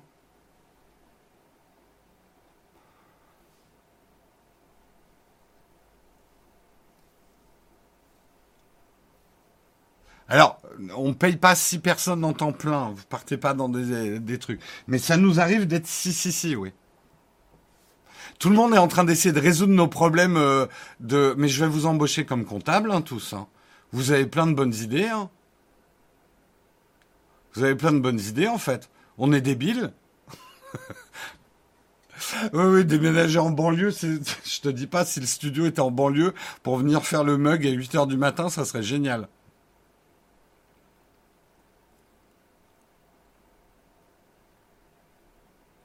Non, non, mais si en août, je t'embauche comme comptable. Tu as une meilleure vision comptable que moi, manifestement. Allez, on passe. Ouais, il est déjà tard. Bah, on va faire quand même la tartine.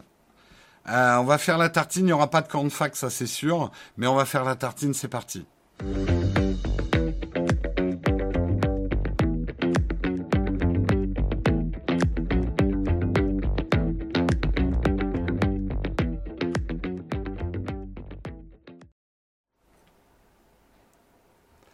Euh, mais je réponds quand même à, à Cyrnout sur la dernière question. Pourquoi on fait plus les mugs chez nous? On a commencé, hein, ça fait six ans qu'on fait des matinales.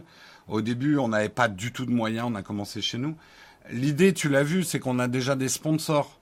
Euh, on voudrait euh, faire venir plus de sponsors en ayant un, une production de live plus professionnelle.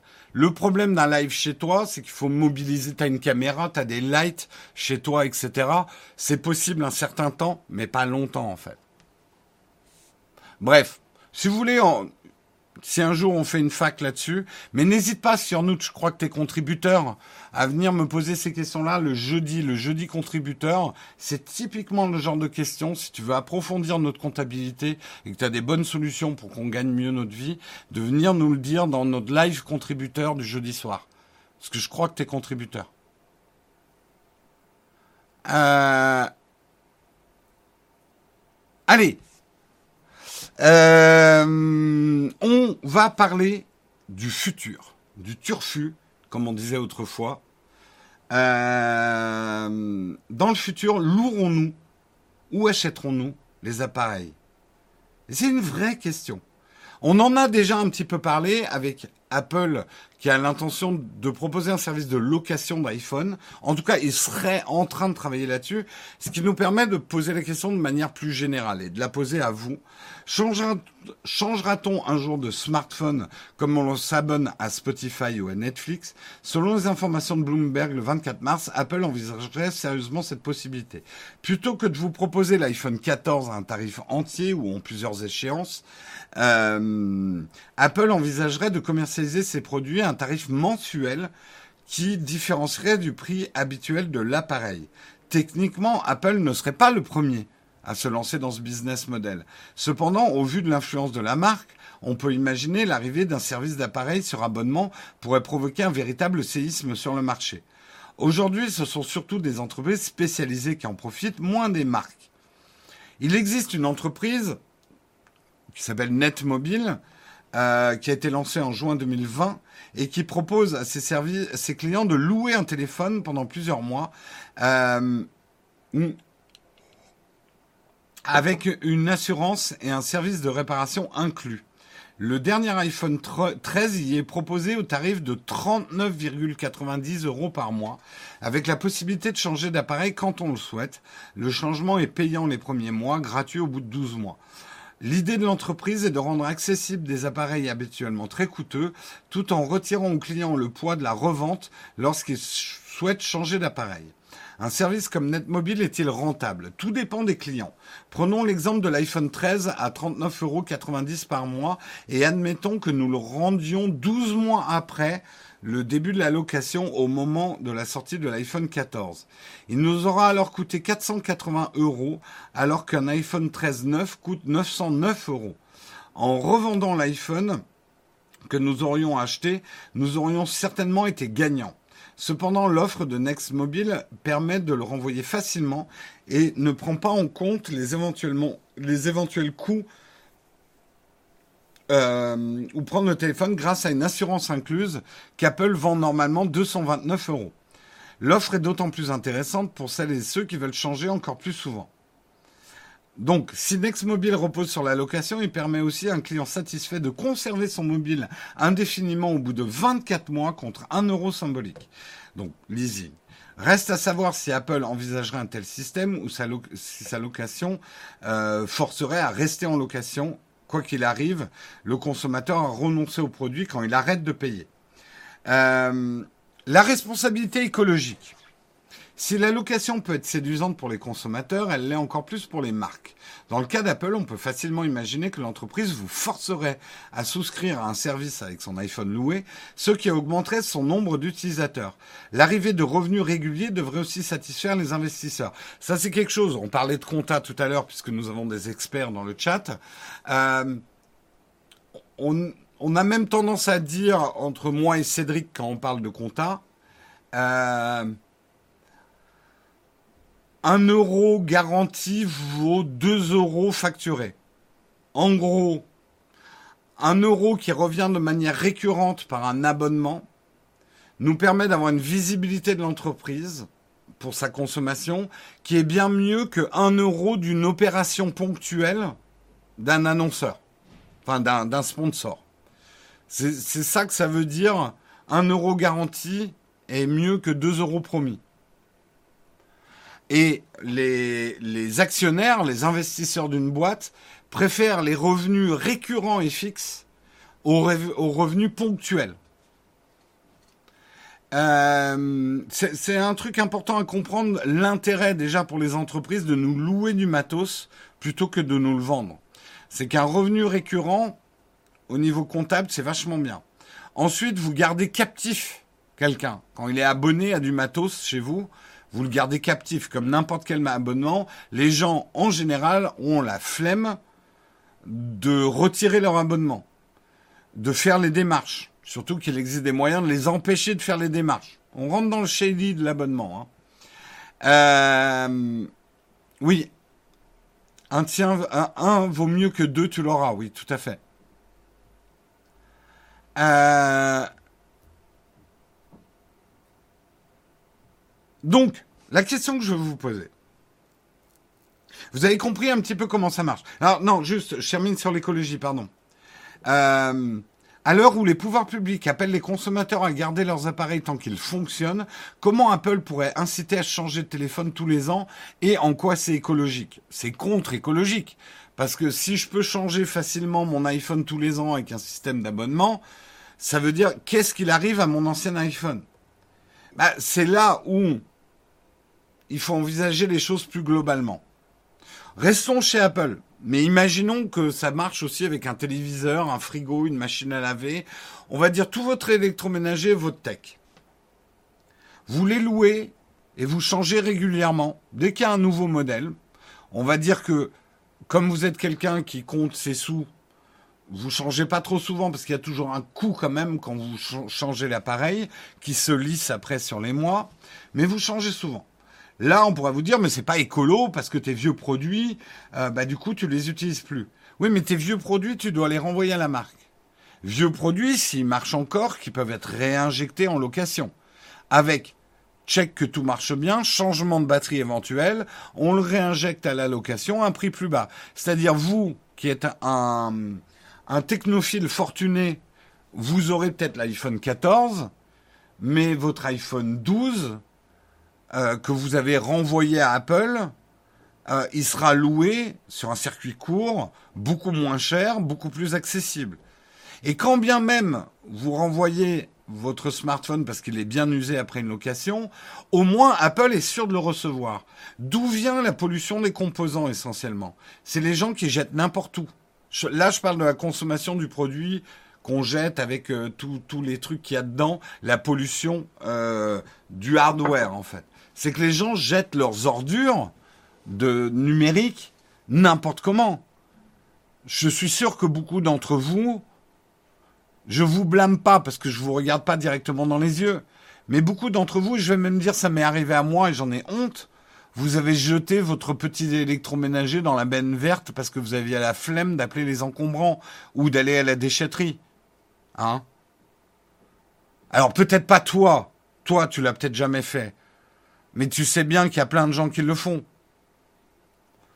Euh, là, l'avantage, c'est que comme vous êtes obligé de renvoyer le produit parce que vous le louez, finalement, la marque garde la main mise sur ses déchets. Donc, peut les recycler. Donc, peut en faire quelque chose.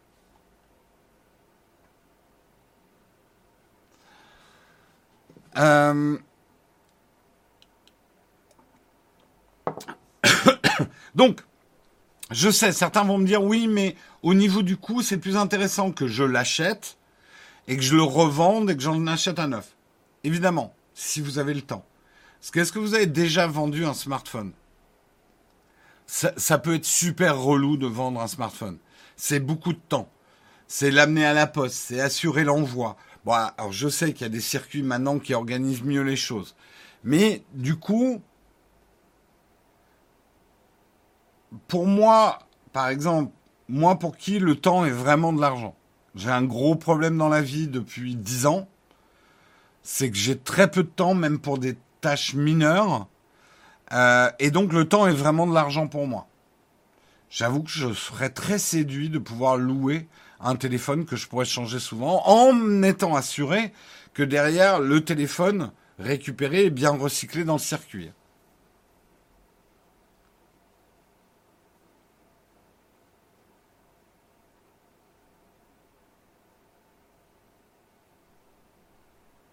Euh, les extractions minières bien plus problématiques que la mauvaise gestion des déchets. Oui, d'accord, tu parles un peu trop, très bon pseudo, mais euh, en même temps, euh, avec ces théories-là, on fait rien.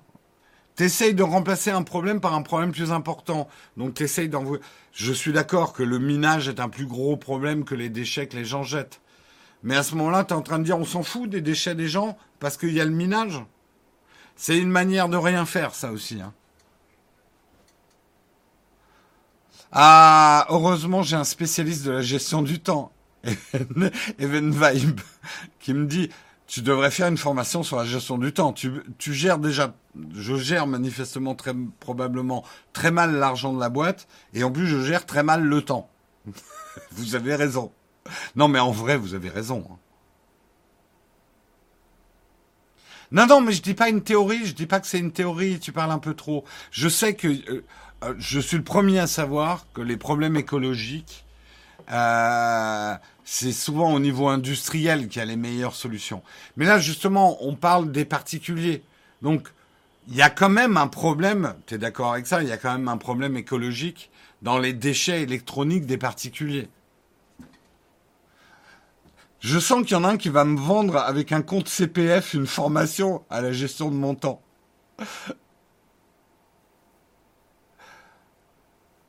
Euh...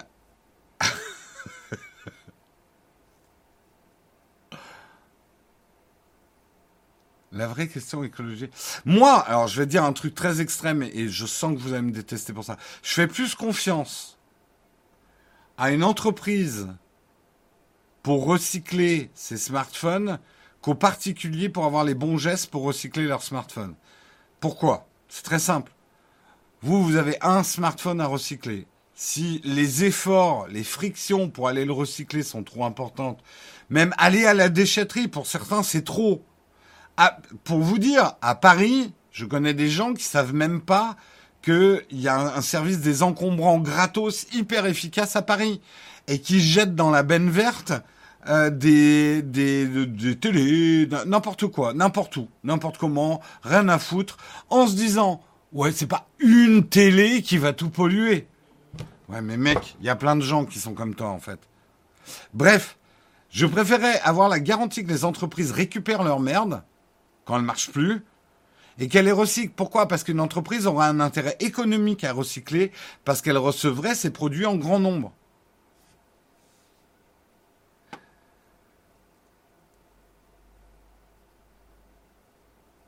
Donc, euh, la déduction d'impôt, pour ça que les entreprises le font. Oui, oui, mais maintenant, il faut trouver le bon moyen. Tu vois, moi, je le dis depuis une éternité. Apple. Apple qui arrête pas de nous dire, ouais, on va, on va pas arrêter le Lightning parce que ça va créer plein de déchets. Les gens vont avoir plein de câbles Lightning à jeter. Apple. Y a, Tim. Il y a une super O P marketing à faire. Ramenez votre câble Lightning. On vous donne un U S B C gratos. Ça va créer en plus du trafic, tu vas pouvoir faire un truc, que je puisse amener des vieux câbles. Regardez ce vieux câble, hein, quand vous dites qu'on n'utilise pas les trucs jusqu'au bout, nous. Regardez comment on l'a utilisé jusqu'au bout, celui-là, il est même pas en autofocus, mais j'ai mis de la surgrue, il y a du scotch. Alors, c'est des vieux, vieux connecteurs, hein. Euh, mais qu'on utilise encore pour faire marcher un truc. Merde, ben, je sais plus où il est. Un AirPod, voilà. Pourquoi je le garde? Parce que c'est pour faire marcher ça. Mais vous voyez, hein, un câble, ça peut s'user jusqu'à... Mais voilà, que Apple, si je pouvais ramener mes vieux câbles comme ça, et que tu m'en redonnes un neuf, pouf, plus de problème de Lightning, tout le monde U S B C, et en plus, t'as fait une petite campagne verte. C'est simple.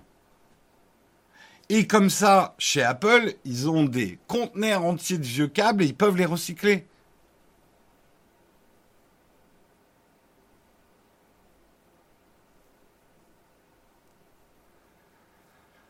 Donc voilà, moi, je, pour terminer sur cet article, je pense que l'abonnement peut être vertueux et même lié à l'écologie. Je sais, il est neuf heures quarante, on va devoir s'arrêter. Je voulais faire un sondage et tout, mais on n'a pas le temps. J'ai trop traîné avec... Euh, c'est de votre faute, vous m'avez vous m'avez branché sur le Pixel War en début d'émission. C'est de votre faute. De toute façon, c'est jamais de ma faute. Définition, c'est jamais de ma faute. Avec une formation C P F, tu peux apprendre à réparer et sauver la planète, exactement. Putain, le cauchemar des formations C P F.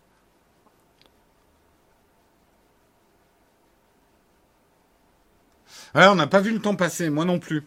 Bon, sur ce, je vais devoir vous quitter. Euh, demain matin, c'est Marion qui vous fera le mug. Euh, si vous l'avez raté vendredi, on a sorti une vidéo en Soum Soum.